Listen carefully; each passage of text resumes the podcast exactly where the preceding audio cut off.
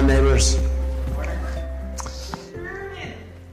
Uh, glad to be with you together this morning. We are in a series that we called How Long. You probably have recognized that phrase uh, as we've sung together this morning.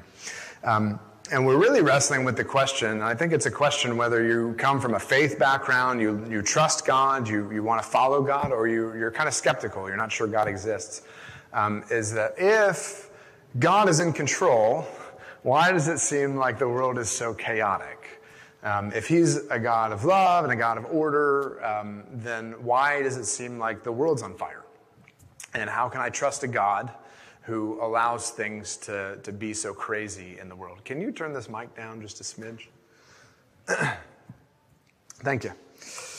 Um, and as we've been going through, um, this, this sermon in particular, I try to be conscious of uh, if we have a guest coming in, um, I want to try to explain things in a way that they can pick up um, so that anytime a sermon, anytime we have a, a gathering together, the whole thing stands alone. I'm not actually going to be able to do that this time. This sermon in particular is going to build off of what we've been talking about for the last two weeks.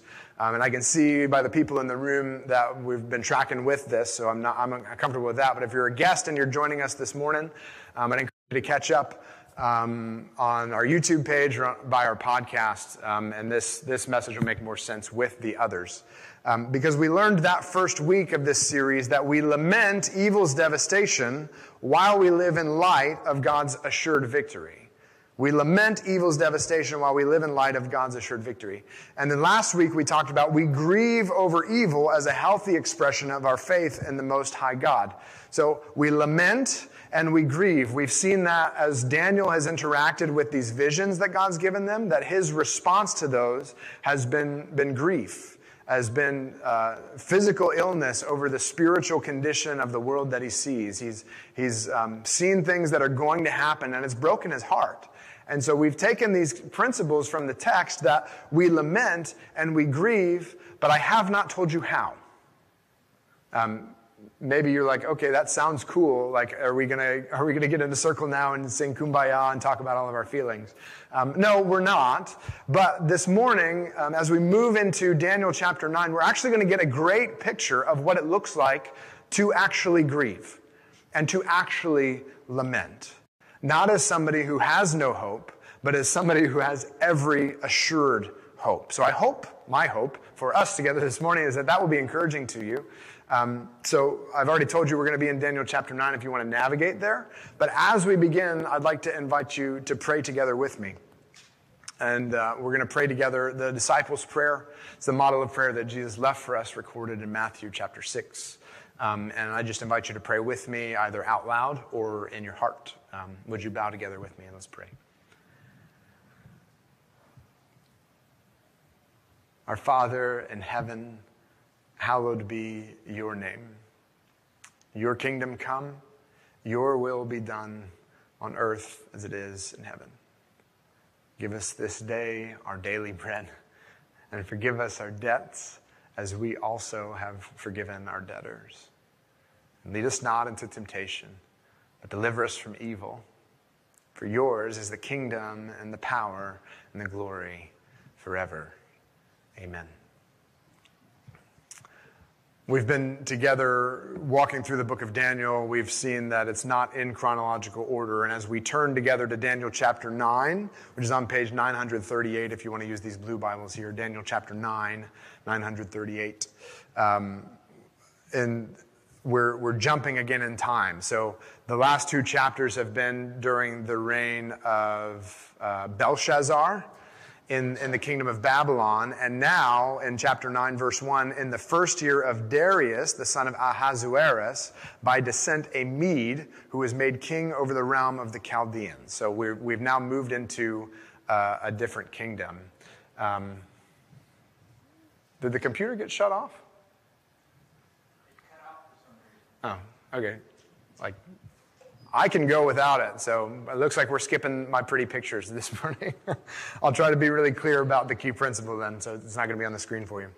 Um, So, yeah, so we are now jumping between kingdoms. So the kingdom of, uh, of Babylon was taken over by the kingdom of the Medes and the Persians. So we've been in the first year of Belshazzar, we've been in the third year of Belshazzar, now we're in the first year of Darius, um, the, the, the Mede.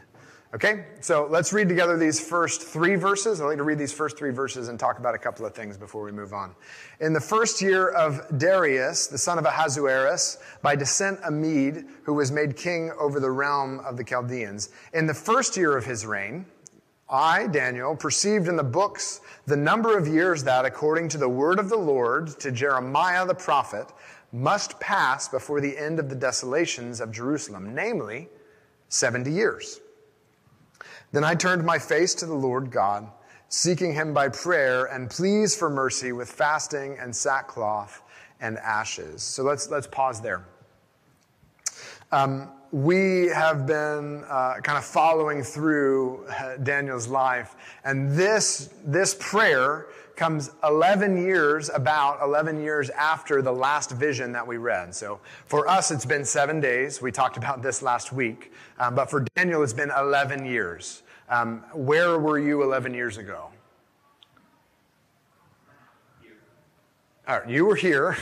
Yeah, I was not. I was just married. We were living in Indiana, um, and I was trying to figure out what I was going to do with my life. What's that? And I was freezing to death. There was probably snow on the ground where I was eleven years ago. So uh, things have changed since uh, since eleven years ago. And and can you imagine um, having this really intimate interaction with God, um, this very clear vision of what was going to happen in the future, not really a clear timeline of when that was going to happen. You've started to see some of the things happen, but you haven't seen all of the things happen. And it's been eleven years since you've heard from God. But we see here that Daniel is in his quiet time. This is one of the, like, we actually have very few pictures in the text of Scripture of somebody having their quiet time, and this is one of them.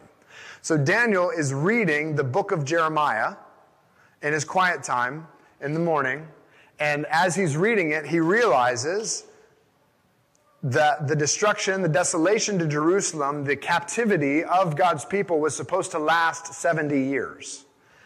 Now, we're going to step back into Daniel's story.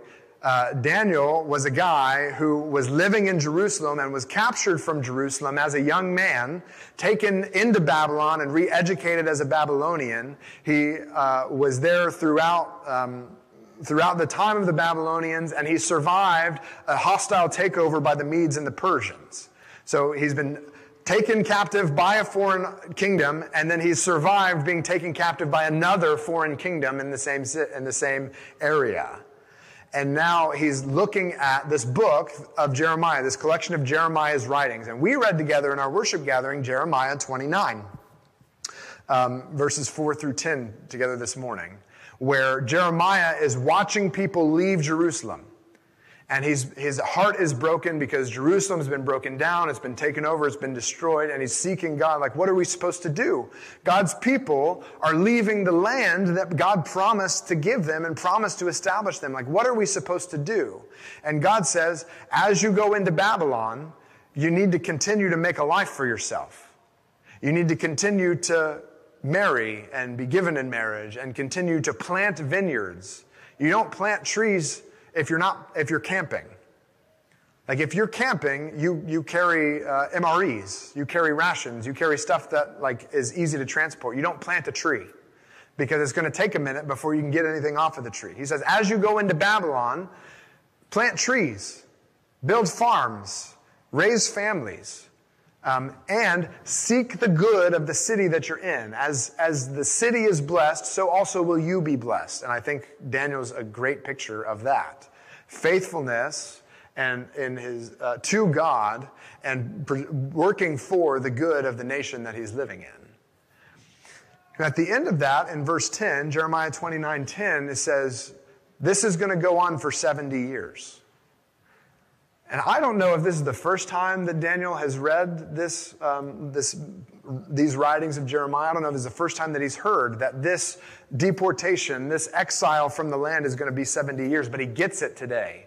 I don't know if you've had that experience. You've read something in the Bible. Maybe you've even highlighted something in the Bible, and then you come back to it a couple years later, and you're like, well, I must have read that because it's highlighted, but I don't remember that at all.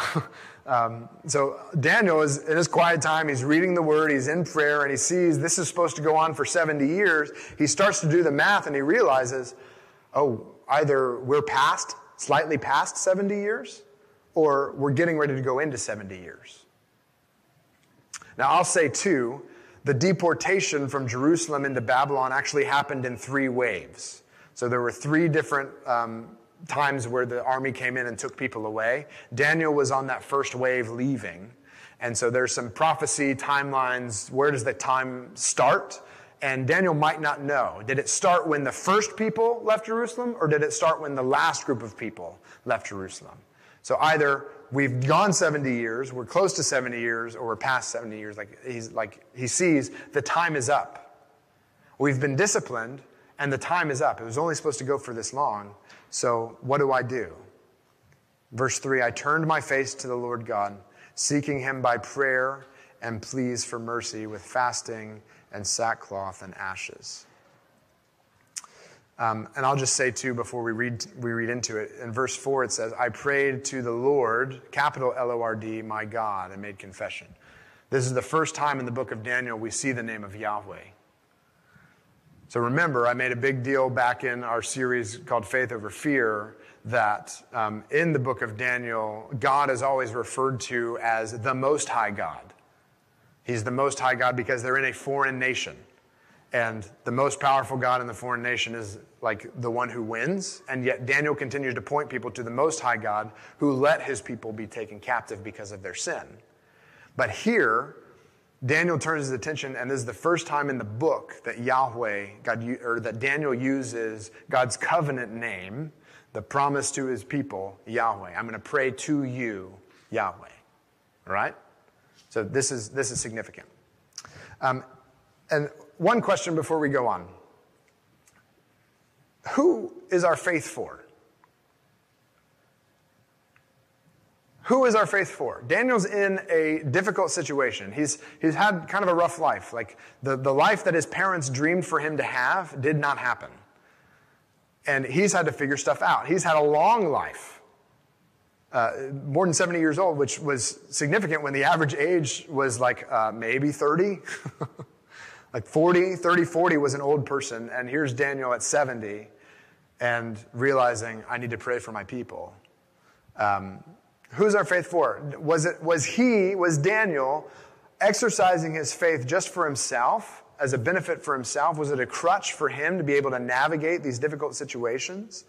Was it just for his family? You say, well, mom and dad believed in this Yahweh character, and so I got to like do whatever it is that they do, I guess. I got to keep the faith because I want to show honor to my parents. Um, maybe it's like my neighbors, like, okay, like these pagans think that their God's better than my God, and so I got to stand up for my culture and the people that I left behind. Like, at some point, I think if his motivation was for his family or for his neighbors, um, that it would have fallen apart. But if he's continually serving himself too, at some point, you've got to say, if my faith is here to make me happy and my life continues to get harder and harder and harder, like maybe there's a problem with this faith thing. Maybe it doesn't work. Who is our faith for? I heard God. That's what I have on my paper. Is our faith for God, from God, and for God?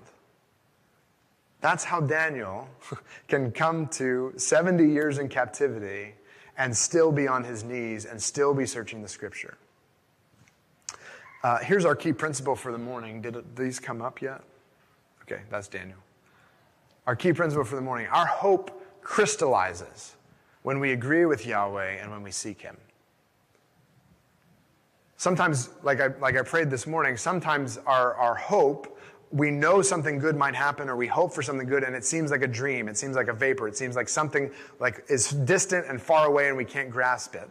But our hope crystallizes. It becomes real. It becomes tangible when we agree with Yahweh and we seek him. Let's continue. Let's read uh, how Daniel prays in verse four. I prayed to the Lord my God, Yahweh my God, and made confession, saying, O Lord, the great and awesome God, who keeps covenant and steadfast love with those who love him and keep his commandments. We have sinned and done wrong and acted wickedly and rebelled, turning aside from your commandments and rules. We've not listened to your servants, the prophets, who spoke in your name to our kings, our princes, and our fathers, to all the people of the land. To you, O Lord, belongs righteousness, but to us open shame, as at this day to the men of Judah, to the inhabitants of Jerusalem, and to all Israel, those who are near and those who are far away, in all the lands to which you have driven them, because of the treachery that they have committed against you. To us, O Lord, belongs open shame, to our kings, to our princes, to our fathers, because we have sinned against you. To the Lord our God belong mercy and forgiveness, for we have rebelled against him and have not obeyed the voice of the Lord our God by walking in his laws, which he set before us by his servants, the prophets. All Israel has transgressed your law and turned aside, refusing to obey your voice, and the curse and the oath that are written in the law of Moses, the servant of God, have been poured out on us because we have sinned against him. He has confirmed his words which he spoke against us and against our rulers who ruled us by bringing upon us a great calamity. For the whole, for under the whole heaven there has not been done anything like what has been done against Jerusalem. As it is written in the law of Moses, all this calamity has come upon us, yet we have not entreated the favor of the Lord our God, turning from our iniquities and gaining insight by your truth. Therefore the Lord has kept us ready, has kept ready the calamity, and has brought it upon us, for the Lord our God is righteous in all the works that he has done, and we have not obeyed his voice. And now, O Lord our God, who have brought your people out of the land of Egypt with a mighty hand and have made a name for yourself, as at this day we have sinned, we have done wickedly. You let me pause there. Daniel turns his attention, beginning, Daniel turns, begins by turning his attention to who it is he's talking to. Um, O Lord, the great and awesome God who keeps covenant and steadfast love with those who love him and keep his commandments. That, that phrase, that description of God, those God is faithful and has steadfast love, covenant love, promised love to those who keep his commandments, steadfast love for generations. That's uh, he's quoting out of Deuteronomy chapter five. He's quoting out of the Ten Commandments. When, when God gives the third commandment that you shall have no graven images before me, he says, I'm the God who is steadfast love for thousands and generations. This is my covenant. This is the promise that I make. This is who I will be, whether you are faithful or not. I will be faithful. He, he starts with who God is, what God's reputation is, how God's been kind. And then he begins to go off through a library of all the ways that the people have wronged us. Now, this is Daniel. I've said a couple of different times that my beef with Daniel is the Bible doesn't say anything bad about him.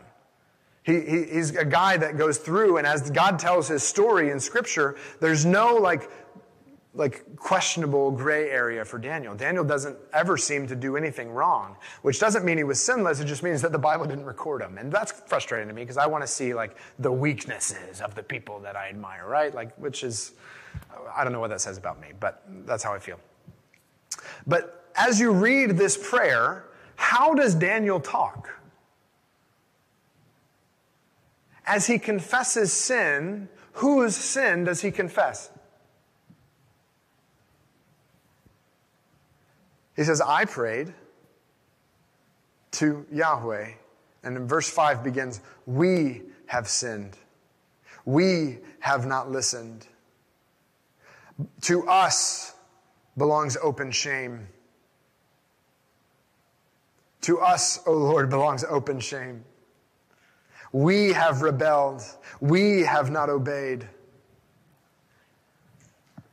Daniel doesn't pray for the sins of those people.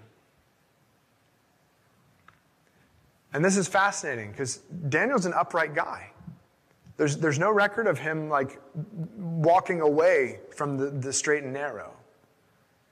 And he was a young man, like young, young, when Jerusalem, when Israel was judged for the sin. Like, it wasn't necessarily Daniel's specific sin that he got carried off into Babylon. It was other people's sin that caused Daniel's life to be difficult. And yet, as he comes to the realization that we've, we were supposed to be put in time out, quote unquote, time out for seventy years, we're coming around that time, he's, he doesn't say, God, would you forgive my great-great-grandfather for their sin? Like, they were so wicked. Have you read the book of Judges? Because they were jacked up. Like, I can't even believe the stuff that they got away with, and you kept delivering them, and they kept going, and not only did they worship other gods, like, they made the graven images, they did the things you told them not to do, they killed one another, they were murderous towards one another, they were incestuous towards one another, they were violent towards one another, and you continued to come to them, you continued to offer and extend your grace, and they continued to turn away from you, they continued to, to spit in their face. They were bad, they were bad, they were bad, they were terrible. I can't believe that you'd be so kind to them. He doesn't say that. He says, we are guilty. He doesn't make a separation between the sin of his of the people and his sin. He says, I was there. Their sin breaks my heart. I was there. We are guilty. So as we, as I, I've encouraged us to lament and as I've encouraged us to grieve, the first thing is to understand that sin isn't an isolated event. It infects the whole community. And as we see sin in the community, and we seek to confess it, we seek to grieve, we seek to lament, that means we take ownership.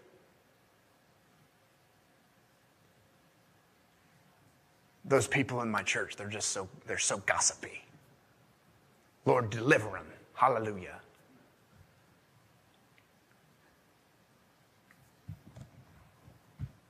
Lord, gossip has infected us. Lord, I'll, I'll, I'll try to get that speck out of my eye before I start, or I'll try to get that log out of my eye before I start scratching at people's specks. Like, we are guilty. And he goes through the library of, of everything that's God, that God's done in, in their people's history and all the ways that they have failed. Uh, at the end, uh, the second half of eleven, starting there, um, we see too that as he prays, he says, like, God, you have judged us, and you've judged us according to what your word was. So if you'll, if you'll jump with me in a time, time machine real quick, we're going to go back in time. I want to tell you a really cool story that you might have missed in Sunday school. Um, as... As God has taken a nation for himself. So he starts with this guy named Abe, just a pagan, average Joe, like really not a great dude. Honestly, as the story gets told, like he's kind of kind of jacked up. He makes some mistakes. But he says, Abe, I'm going to do something special with you, not because you're great, but because I'm I'm loving. And Abe's like, cool, I guess I'm along for the ride.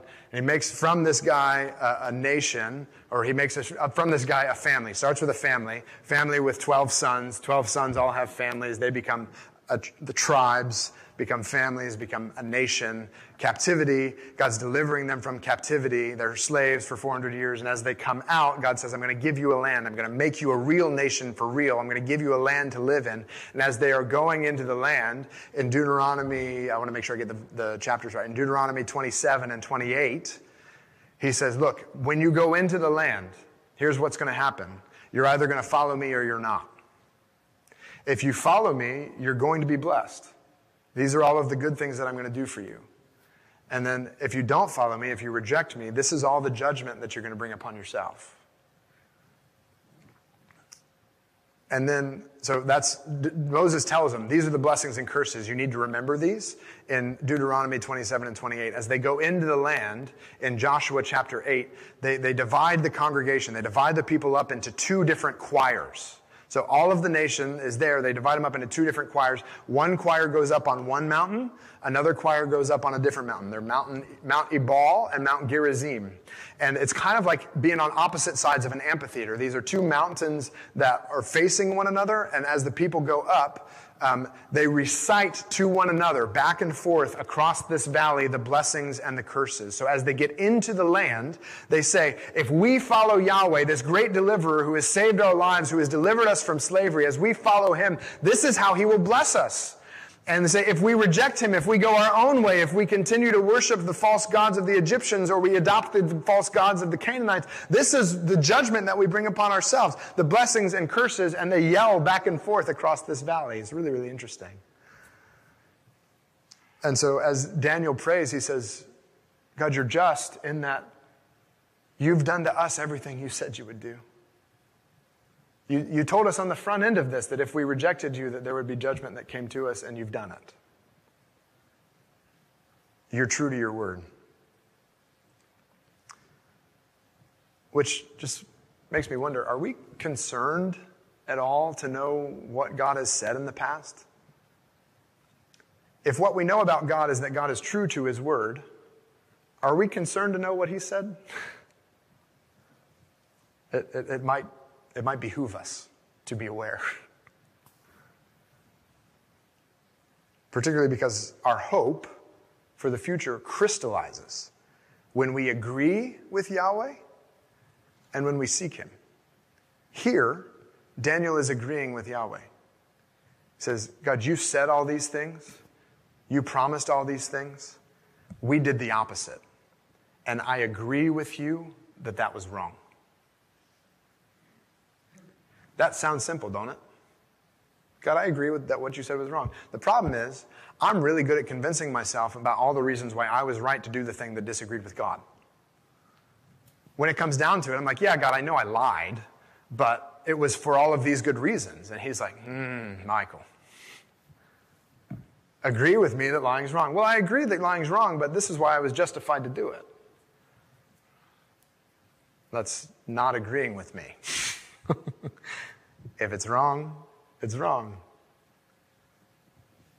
Our hope crystallizes when we agree with God. And so I'm not surprised at all that we go into our neighborhoods, we go into our workplaces, we go into our schools, and we find ourselves surrounded with hopeless people. People who have no hope.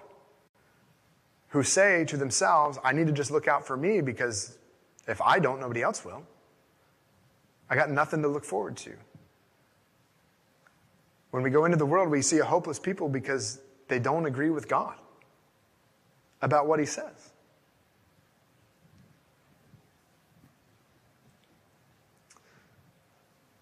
And did you notice, like that's the bulk of the prayer. We got one more paragraph that we're going to go through, but did you notice like that agreeing with God is most of what Daniel says? He hasn't asked for anything yet. He's just gone through the library. I'm like, this is, this is how jacked up we are. Like, God, I can't believe you're even listening to my prayers right now. Let's continue reading in verse sixteen. O Lord, according to all your righteous acts, let your anger and your wrath turn away from your city, Jerusalem, your holy hill, because of our sins and for our iniquities of our fathers, Jerusalem, and your people have become a byword among all who are around us. Now, therefore, O our God, listen to the prayer of your servant and to his pleas for mercy for your own sake, O Lord. Make your face to shine upon your sanctuary, which is desolate. Oh, my God, incline your ear and hear. Open our eyes Or excuse me, open your eyes and see our desolations in the city that is called by your name. For we do not present our pleas before you because of our righteousness, but because of your great mercy. O Lord, hear. O Lord, forgive. O Lord, pay attention and act. Delay not for your own sake, O my God, because your city and your people are called by your name. Now, Daniel asks for something. He says, save Jerusalem, would you? Save your people, would you? Please turn your wrath away from us. Like I admit, you were justified to do everything you've done, and you have done it to the full. You've given us the seventy years of time out, and now that time is complete. Would you restore us now? But why? For your name's sake. The nations that surround us are looking at Jerusalem and going, yeah, that Yahweh God obviously is powerless. It doesn't matter that he like does worship in a completely different way. Like he's just dumb. Why would anybody continue to follow him? Like that guy's weak. That God doesn't know what's going on. He doesn't do CrossFit. Like God, for your name's sake. People are talking bad about you because of our sin. And you were right to judge us. Like, you're right in sending us into exile, but by sending us into exile, everyone around us thinks that because we have failed, you have failed. And you haven't failed. You're doing exactly what you said was going to happen, but now would you, like, hallowed be your name? Make your name great among the peoples? Whose reputation's at stake in our prayers?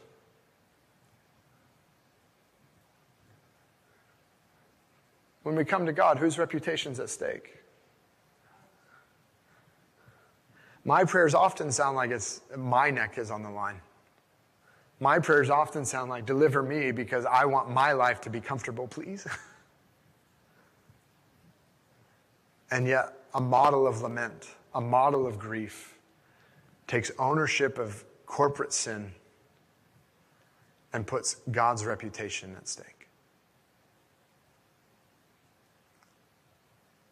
This isn't in my notes. This thought just came to me. What if Jesus came down and didn't identify with us?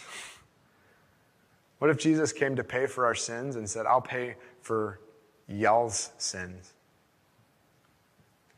Y'all over there, y'all wicked people. The whole point of the incarnation is that he became like us. He identified himself with us.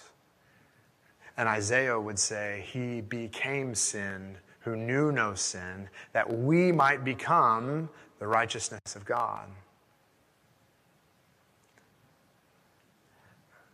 It's scary sometimes. I'm scared about the prospect of identifying with other people's sins. God, if I confess adultery that I see in other people, if I confess that, like what if that gets on me? And maybe it's because I haven't quite understood just how clean the blood washes us. Maybe I have enough confidence that Jesus might give me grace, but he wouldn't show it to those wicked people. And if I identify myself with them, then maybe he doesn't look at me in the same way.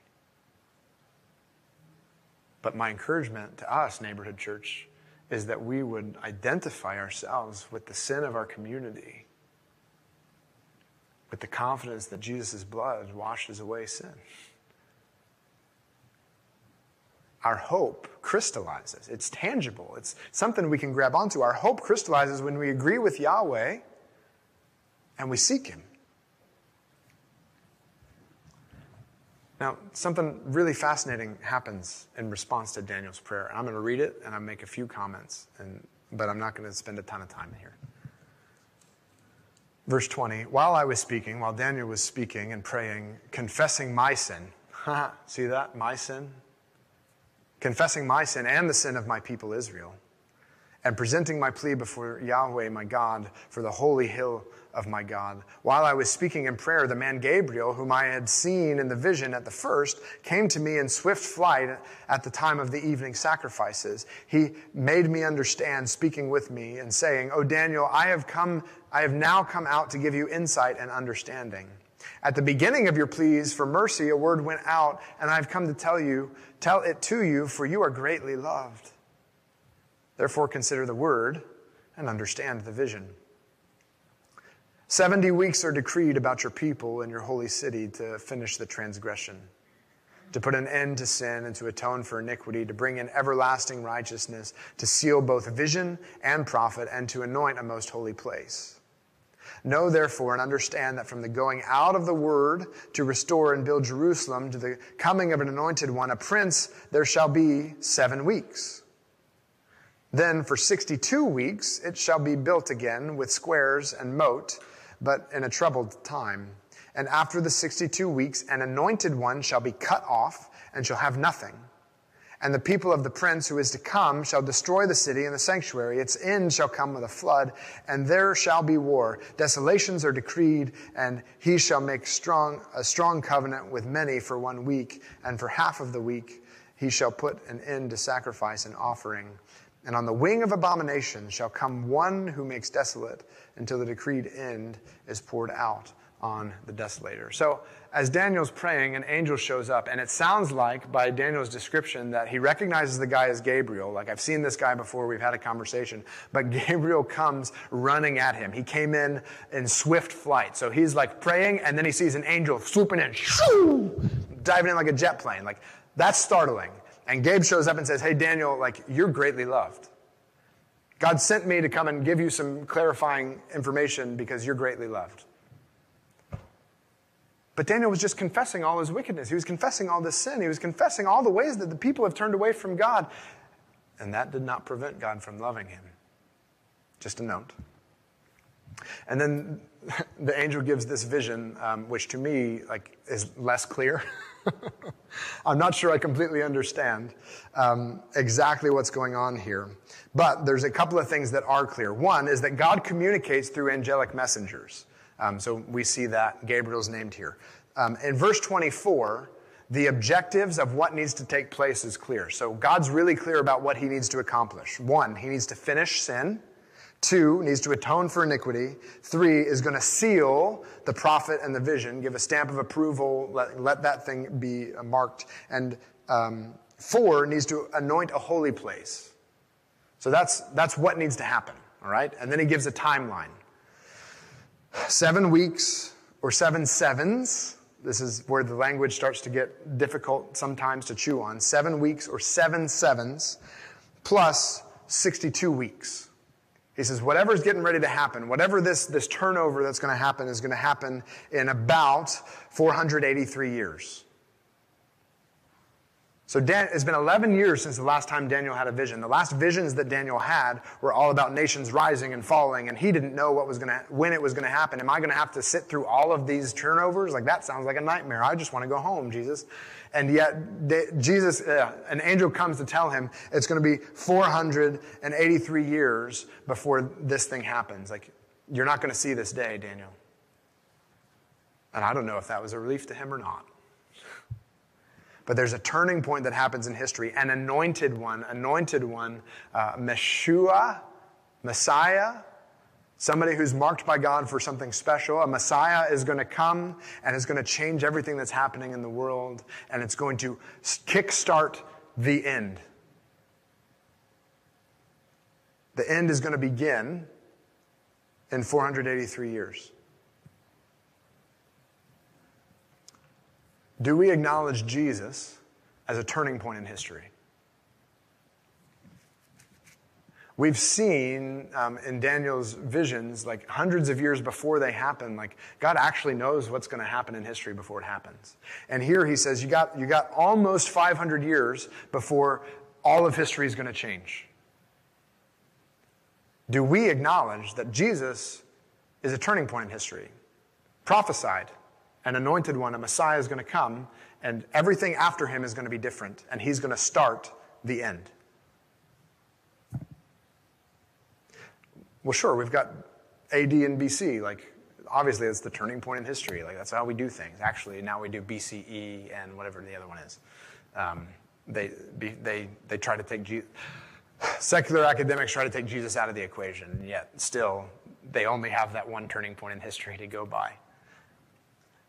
Do we acknowledge that Jesus is a turning point in history? So, like, if you're skeptical about faith, if you're skeptical about God, like, here we have a, a vision uh, five hundred years before Jesus shows up that says something's going to happen, a person's going to rise, and he's going to be a turning point in history.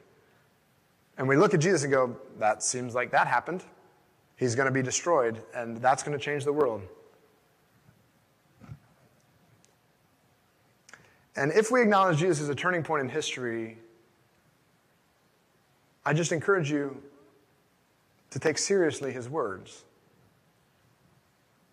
If he says, I'm the Son of God, and all of history after him is different, and something about his death His burial, his resurrection, and his promise to return has set generations of people on a completely different trajectory than anything they ever anticipated for their lives, then maybe Jesus has something to say to you.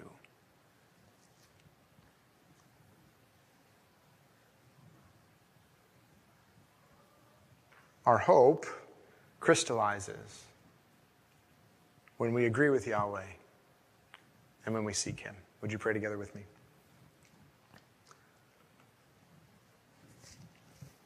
God, there's so much, and there's so much that we haven't talked about. Lord, I pray that anything in this time that we've had together that has been my own words and my own opinion, um, that has been uncouth, Lord, I pray that those things would, would be burned up in our memories and quickly forgotten.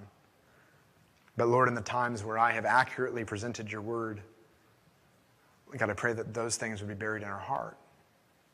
Would you, would you help us to grieve, to lament, not as those without hope, but as those who have a tangible hope that the God who has been active, really active throughout all of world history, and who promises to act again, will.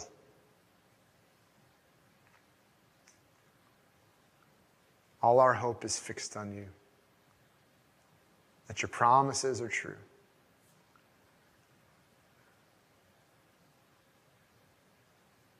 Lord Jesus, would you help us with this? Would you help us to grieve over the sin we see in our homes and in our neighborhoods and in our places at work and our schools? And Lord, as we identify with these people, as you have identified with us, God, would you make us agents and representatives of your redemption and your salvation and your forgiveness? Would you help us to be, as you've called us, ministers of reconciliation between those who are far away from you and you, by your Spirit, according to your word. Would you go with us? It's in your name we pray. Amen. We'll take a few minutes and reflect on how God's speaking this morning. If there's um, something that you need to write down, um, then please do that. Um, but we'll just take a few minutes in quiet before we close together in singing.